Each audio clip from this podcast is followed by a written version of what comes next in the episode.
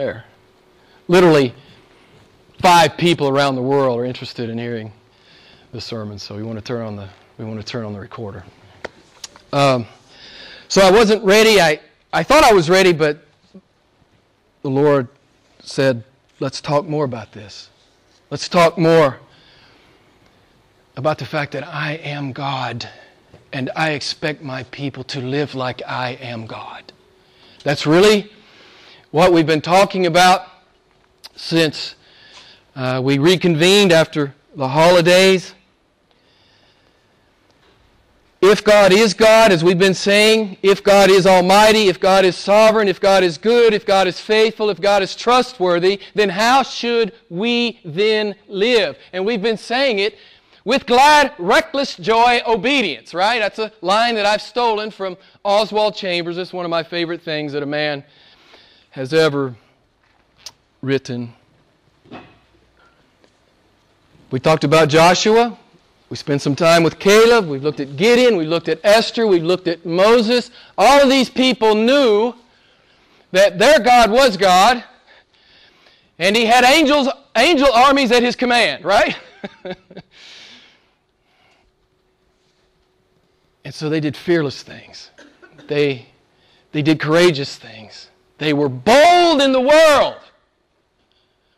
And I guess that's the challenge for you and me. You call yourself a Christian tonight? Are you bold in the world? It's what Christians do. It's what disciples of Jesus do. We are bold in the world. Come what may, we are bold in the world. Real faith, as Sara Groves sings, real faith, it always spills out. if it's real, if it's real in you, it will spill out in your words, in your deeds, in your work, in your studies, in your leisure, obviously in the church, in the neighborhood, in your social gatherings. It spills out. It's conspicuous. Everybody knows you're a Christian. They can tell. They could tell that guy belongs to Jesus, right? It's New Testament Christianity, isn't it? Isn't that what we see on the pages of Scripture? Let me begin tonight with two true stories, and I want you to tell me which one is the tragedy. The first story is this. I stole these stories from John Piper. I'm unashamed, unashamedly stole these two stories from his book, Don't uh, Waste Your Life. So the young adults, we studied this book a year or so ago, so the young adults will probably be familiar with these studies, with these, with these stories. First story, April 2000. Ruby Eliason and Laura Edwards were killed in Cameroon, Africa, as they were on their medical rounds. Their brakes uh, failed, and they went over a cliff and died instantly. Now, they'd spent a large part of their life they were, by the way, they were in their, they were in their mid 80s when this happened. They'd spent a large part of their life proclaiming the name of Jesus and serving the poor with their medical expertise. That's the first story. Is it a tragedy? The second story, February 1998, the Joneses, a couple in north, northeastern U.S., they, they took early retirement. One was 51, one was 59. They cashed in, moved to Florida, and were having a good time. They spent their days cruising on their 30 foot trawler, playing softball, and collecting seashells. Is that a tragedy? Now, I know if we stop 100 people on the street and put this question to them, 99 of them would say, Man, that first story is a tragedy. But if we ran into the Apostle Paul or someone like him, he'd say, Man, that second story is a tragedy. That second story is the tragedy. That these people would give themselves to such small things, such small, insignificant things. They would spend the last years of their life with small and insignificant things instead of making much of Jesus. John Piper writes about these two stories. First, he writes about the two missionaries who perished in the crash. These two lives were driven by one great passion, namely to be spent in unheralded service to the perishing poor for the glory of Jesus. Now, isn't that a life well spent? Even two decades after most of their American counterparts had retired to throw away their lives on trifles. Their lives and their deaths were not a tragedy, but a glory to Jesus Christ. When Piper read that second story about the Joneses who retired simply to enjoy themselves for the last 20 or 30 years of their life, he thought it was a spoof. He thought it was, you know, a, a, a, a spoof on the American dream. He saw this story in Reader's Digest. This is what he writes Come to the end of your life, your one and only precious God given life and let the last great work of your life before you give an account to your Creator be this playing softball and collecting shells? Picture this couple before the judgment seat of Jesus Christ. Look, Lord, what does he say? See my shells? Some of you young adults will remember that. Do you see the tragedy in it? Why? I say it to you, I think almost every week, especially in this series. Why are you still breathing God's air, eating God's food, and walking on God's earth? Why has He left you here? It'd be very much better to be with Christ. Everything would be better to be with Christ. Why has He left you here? Someone tell me. To play softball, to go sailing, and collect seashells. Well, that's okay if we do those things. Those can be innocent things, but we're certainly not going to give our life to that, right? We're here to make much of Jesus Christ. We are his disciples. Jesus says, Follow me. Follow me. And how did Jesus live? Sacrificially, to make much of the Father. Let me ask you are you following Christ? Or are you merely a church goer? I think that second life is a tragedy. Paul really understood why he was here. And i guess I'm going to ask you do you really understand why you are here still? Do you really understand? And are you living like you understand? Paul says, For to me to live is Christ, to die is gain. If you flip over in this book to Philippians 3 8, Paul says, All things are rubbish compared to knowing Christ Jesus my Lord. Comparatively speaking, it's rubbish compared to Him, compared to knowing Him, compared to walking with Him, compared to honoring Him and obeying Him and making much of Him and magnifying Him in the world, compared to that, and we know Paul was pretty high on the food chain in Jerusalem. He said, compared to, compared to Jesus, it's all. Well, we know what the we know what the literal translation is. He says it's dung. It, it was it's dung compared to Jesus Christ. This is what he had to say. Paul knew that everything is about Jesus. It's not about me. It's not about you. I tell you all the time. It's not. It's about someone interest, uh, infinitely more interesting than you. It's about Christ, right? You know, I love to say it this way: um, the microscopic creature under the rock in the deepest part of, and blackest part of the ocean. That's about Jesus Christ. The asteroid on the farthest side of the galaxy. That's about Jesus Christ. And of course, you're in there between those two things. Your life, as we talked about last week, it's all about Jesus Christ. Your soul, your life, your body, your sexuality, your singleness, your marriage, your kids, your career, your money, your plans, your dreams, your leisure, your trials, your pain, your sicknesses, and even your death are all meant to be for the glory of God. Is that how you prosecute life, beloved? Is that how you navigate life? It's a hard day, Jim. I'm having a hard day today. Somehow, I'll glorify Christ in it, right? I'm having a blessed day, Jim. It's a great day. Yes, and I will praise my great God.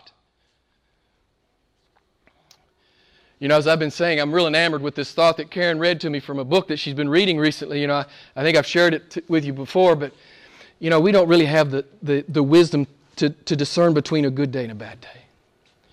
We really don't. So I, I'm really careful saying, well, that was a good day, that was a bad day. Because even on your worst day, God is doing something awesome. He's told us that this is true. So I've stopped using that kind of talk.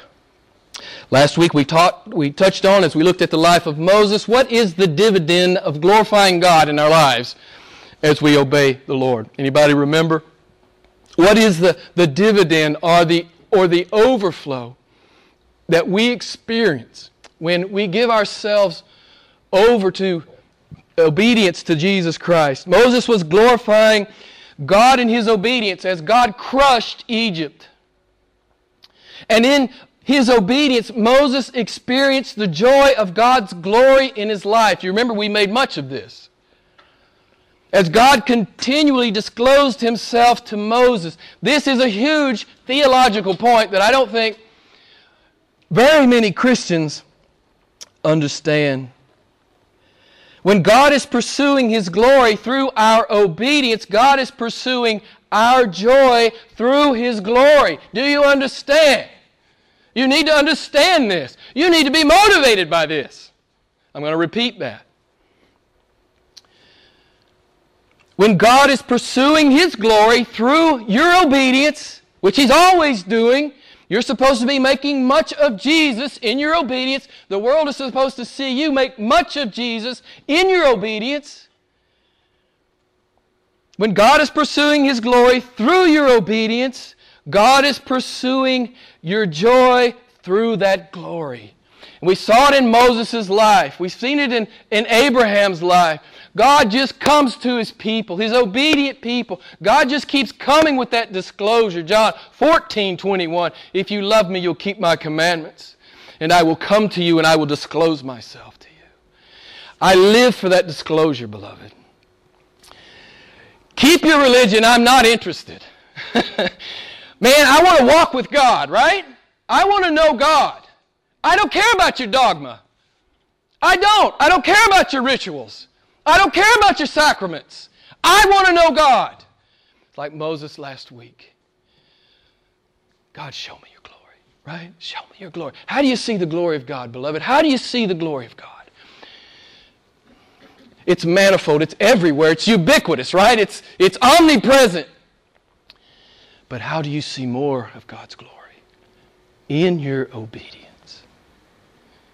In your obedience. And the more costly it is, the more uncomfortable it is, the harder it is, the more joy you get. As God comes and reveals Himself to you. Expanding joy in God is found in glad, reckless joy, obedience. I want to challenge you. I hope you take this away from this mini series. I hope you will never settle for anything less than all the joy God has intended for you to have. And of course, the only way you can experience that joy, the fullness of God's joy, is to walk with Him in obedience. Even when it's costly, even when it's risky, even when it's hard. What I want for you and what I want for me is expanding joy in God. And it's, it's not hard, beloved. It's not rocket science. Obey. Obey. Obey God. It's why Joshua and Caleb and Gideon and Esther and Moses and Paul lived the way they lived. They knew that ultimately it was all about God. They knew it was all about His glory. And they knew that His glory was their ultimate joy.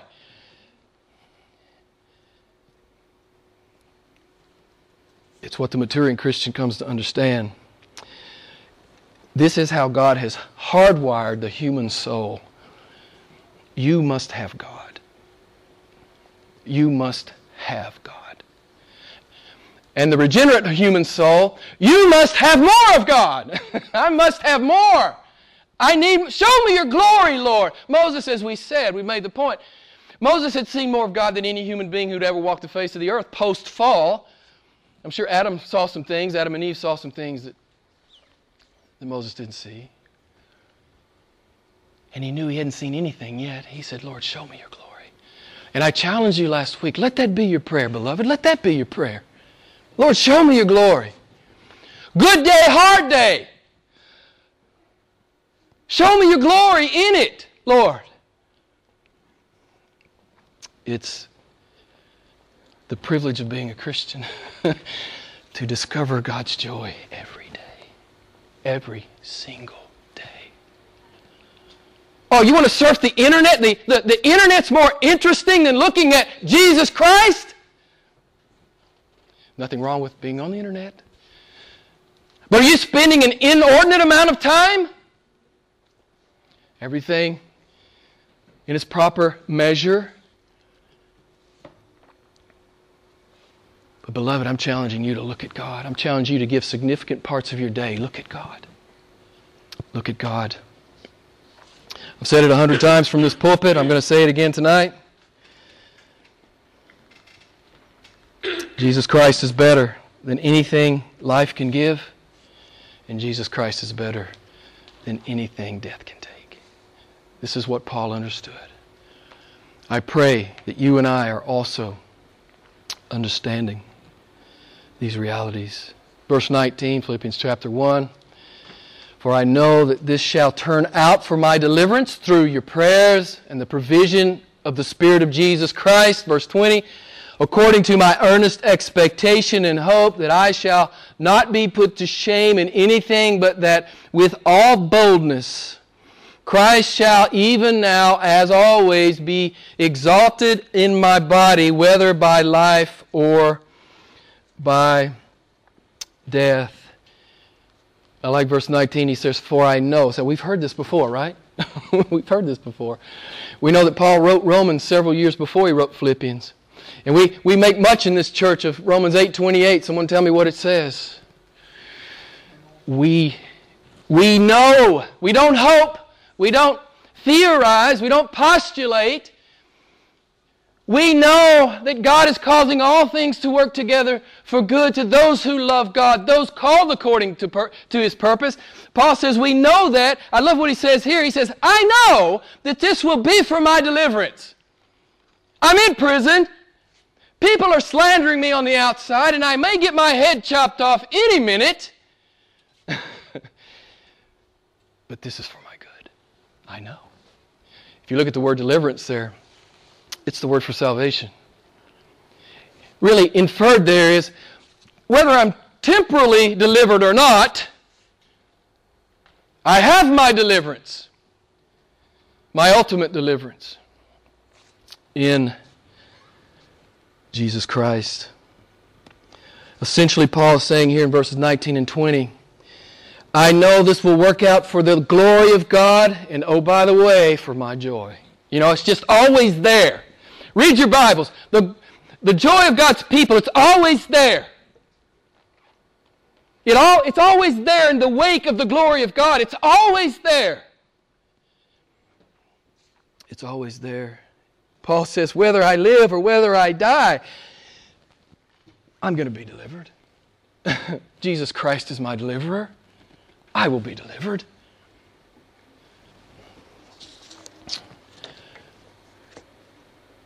Paul says, God is God and I'm not. Paul says, it's not about me, it's about Jesus. Paul says, whether he saves my life or he does not, I will be delivered. Let me quote John Piper again.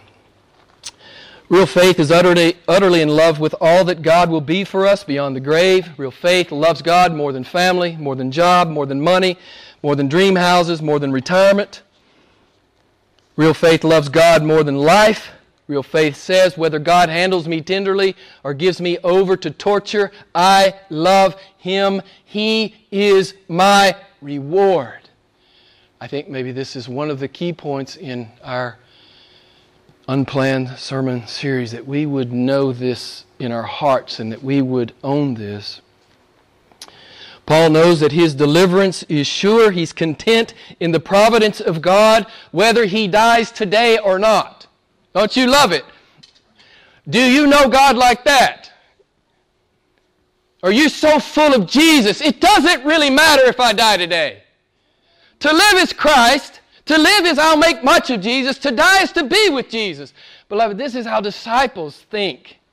This is how we're supposed to think.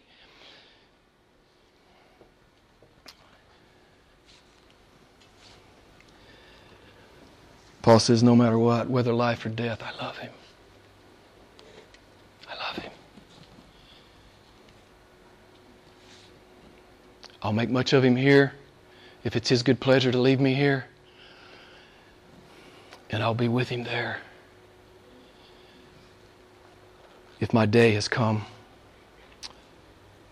Some would say Paul is imprudent, he's reckless, he's careless. No, he's just man, he's just a man in love with Jesus Christ. he's a man in love, right? That's what you are. You're a Christian, you're in love. You can't help it. You love him. You know, that's the bottom line. That's the bottom line for every Christian. I love this great God. I love him. Paul obviously did. So Paul trusts the promises of God, and then he says, Did you notice? He says, I see uh, I, my deliverance will come through your prayer. So he, he, he's applauding the Philippians for praying for him. And this is part of the assurance that the, you know, the, the disciple has as we go with, with God into risky obedience. We are in intimate communication with God through prayer. Amen? You know, we're walking with God to such a degree that I can't just roll out of bed and do this thing called life brain dead. I must have the presence and power of God in my life, or I can't live like this. Right? That's what Paul's saying. So we have this great assurance, this thing called prayer which is not a matter of convenience for any real Christian. It's a matter of necessity. I must cry out to God. I must have God. I can't do what God's calling me to do. We've seen it over and over and over in this series. None of these men and women could actually do in their own strength what God had called them to do. but they could do it through Him, or He could do it through them, excuse me. He could do it through them. So, just a few brief comments about prayer. God insists that his people pray, and he insists on answering. I love that Proverbs 15 8 text. You know, not only is it God's will for you to pray, it is his delight for you to pray. Proverbs 15 8. The prayer of the upright is, is my delight, the Lord says. I love how one commentator talks about the impatience of God for you to cry out to him. Isaiah 65 24. God says it will come to pass that before they call my name, someone tell me how that ends. I will answer. God's expecting to hear from you. He's expecting you to come to Him and say, Lord, I can't do what you've put in front of me to do. I'm going to lose my job. I'm going to lose my family. I simply don't have the resources to do that. It's too costly. It's too risky. He wants you to come talk to Him about it. And then He's going to say what He said to Moses last week I'm God. Right? I am. You're worried about a job? I am. I'll get you another job. I can give testimony to this one. He'll give you another job if you need a job. He's I am. He does whatever he pleases in heaven and earth.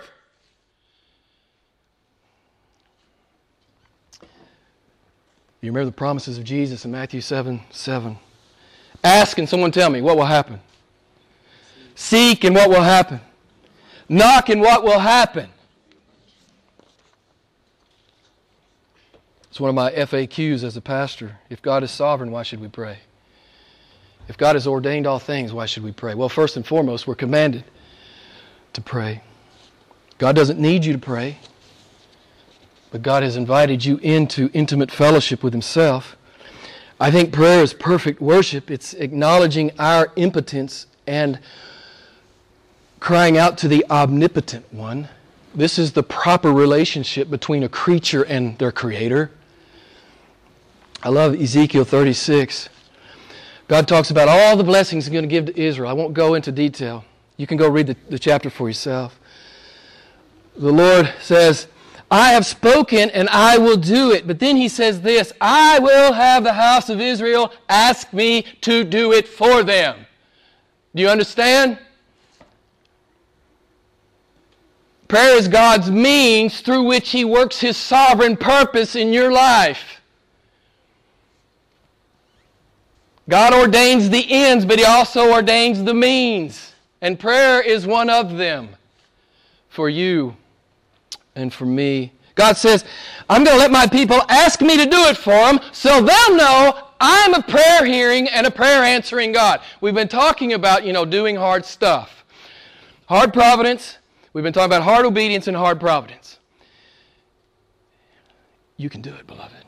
Whatever God puts in front of you, you can do it because you belong to Jehovah Jireh. You belong to the I will see to it God.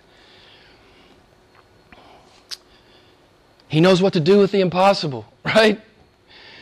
He knows what to do with the impossible.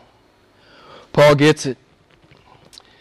He knows that God is going to be at work through his people's prayer.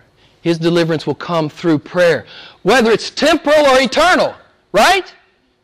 Paul doesn't name it and claim it. He doesn't dictate to God in prayer. He cries out to God and leaves it to God to be God and do what God knows is best, right? Amen. This is what prayer is. It's crying out to Him and submitting my life and, and all that I am and all that I have to this great and awesome and beautiful God. So Paul lives trusting God's promises. He lives trusting in the perfect answers, God's perfect answers to prayer. Lastly, there in verse 19, he lives trusting in the Holy Spirit.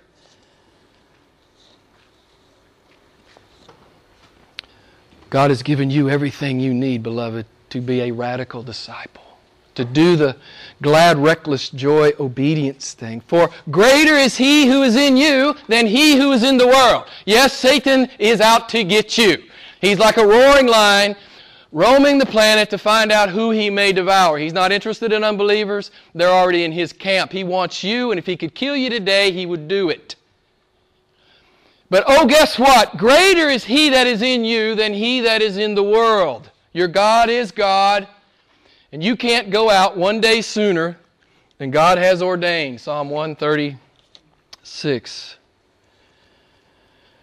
I believe. Jesus, you remember what Jesus said? We were studying this in men's Bible study. What Jesus said to the men the night before the cross, He said, I tell you the truth, it's to your advantage that I go. Because if I go, I will send a helper, and he will come to you.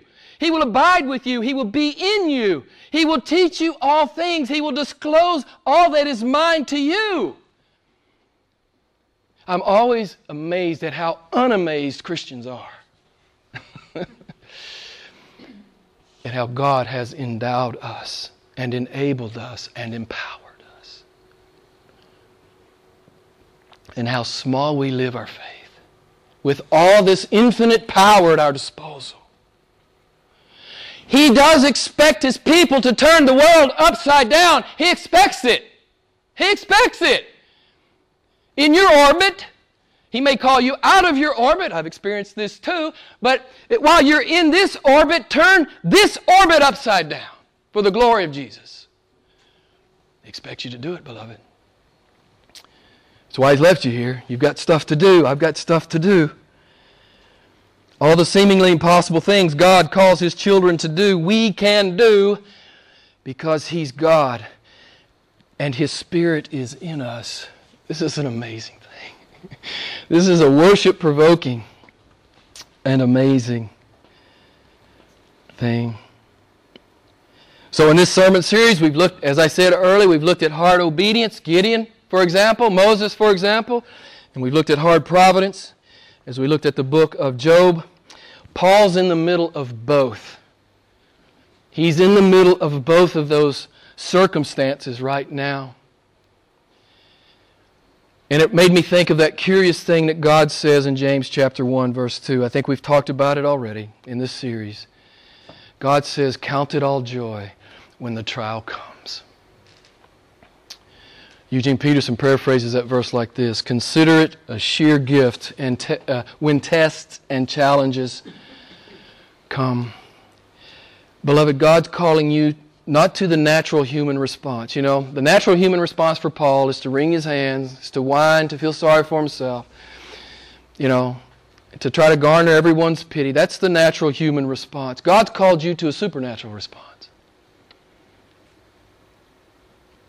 In the hard obedience and in the hard providence, He's called you to a supernatural response. To live as Christ, to die as gain. I'll make much of Jesus in this trial. I'll magnify the, the, the great name of Jesus in this trial.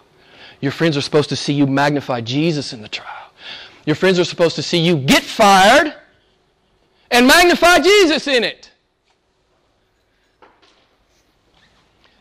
Fill in the blank. Whatever your situation is, magnify Jesus in it. We don't do things carelessly. But in prayer, if God is calling us to do a thing, we do it. And we do it courageously, and we do it fearlessly, and we do it boldly. As Paul is showing us here. Yeah, he's in prison. He's being slandered. He might get martyred pretty soon. He says, Man, to live as Christ, to die as gain. oh, how can you not love this verse? You know, it's what we've said so many times. Um, Christianity is not an academic exercise. While most who call themselves Christians live as if it's, you know, hypothetical, it's not. In reality, it's not.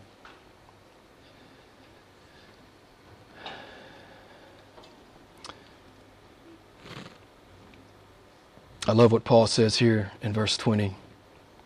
According to my earnest expectation and hope that I shall not be put to shame in anything, but that with all boldness Christ shall even now as always be exalted in my body, whether by life or by death. He wants to be bold for Christ in life, or he wants to be bold for Christ in death. He wants Christ to be exalted in life and he wants Christ to be exalted in death. This is who Paul is. And I'm challenging you that you need, to be, you need to be thinking like this too. I need to be thinking like this as well.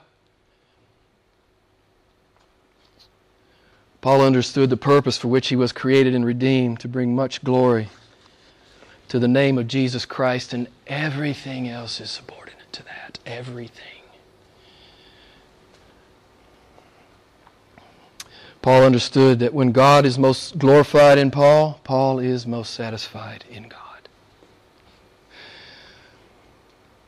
We could say it like this when we choose to maximize, maximize Christ's glory in our lives, we will taste and experience the very joy of God. As that great runner Eric Liddell said, When I run, I feel the pleasure of God. That's a perfect spiritual metaphor. when you obey Christ, you will feel the pleasure of God. You will feel the pleasure of God. Let's finish up here, verse 21. For to me to live is Christ, and to die is gain. As I said to you earlier, this is biblical Christianity to me. This is what it means. This is what it looks like. Let me just ask you, is, is Philippians 1.21, is it true for you? Is Christ your preeminent, your primary, and your principal pursuit? Let's just do it this way. What if we took the word Christ out of Philippians 1:21, we leave it blank? What would your spouse write in there about you? What would your children write in that space about you? What would your best friend write, your colleagues, your fellow students at the university? What would they write in there about you? Would they write money? Would they write prestige? Would they write ambition, success, career, family, spouse? What would they write? Listen, if they write if you would write anything other than Jesus, death will be lost for you.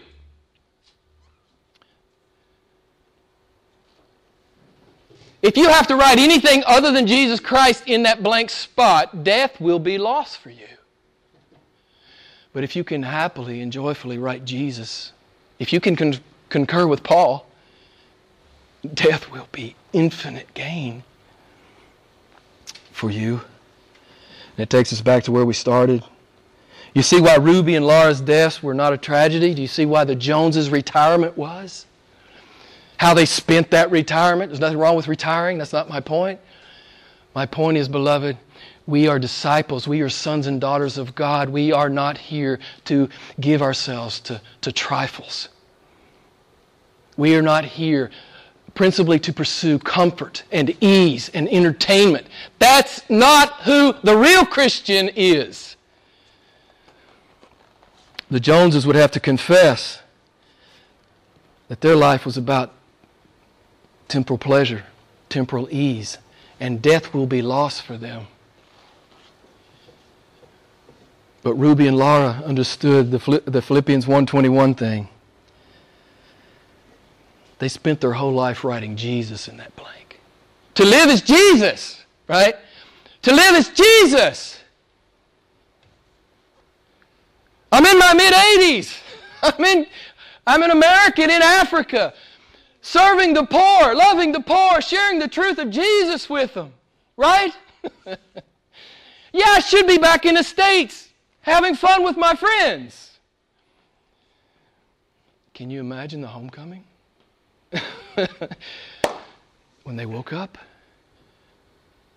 in the arms of Jesus Christ, in his embrace, feeling his arms around them seeing his bright and incandescent smile, saying, Well done! I know I'm jazzed up. Well done, Ruby. Well done, Laura. Thank you for making much of me in the world. Enter into my rest. Enter into my glory. Can't you imagine? Whew. Piper calls Philippians 1:21 a tsunami verse. He's right. You either love it or you don't like it.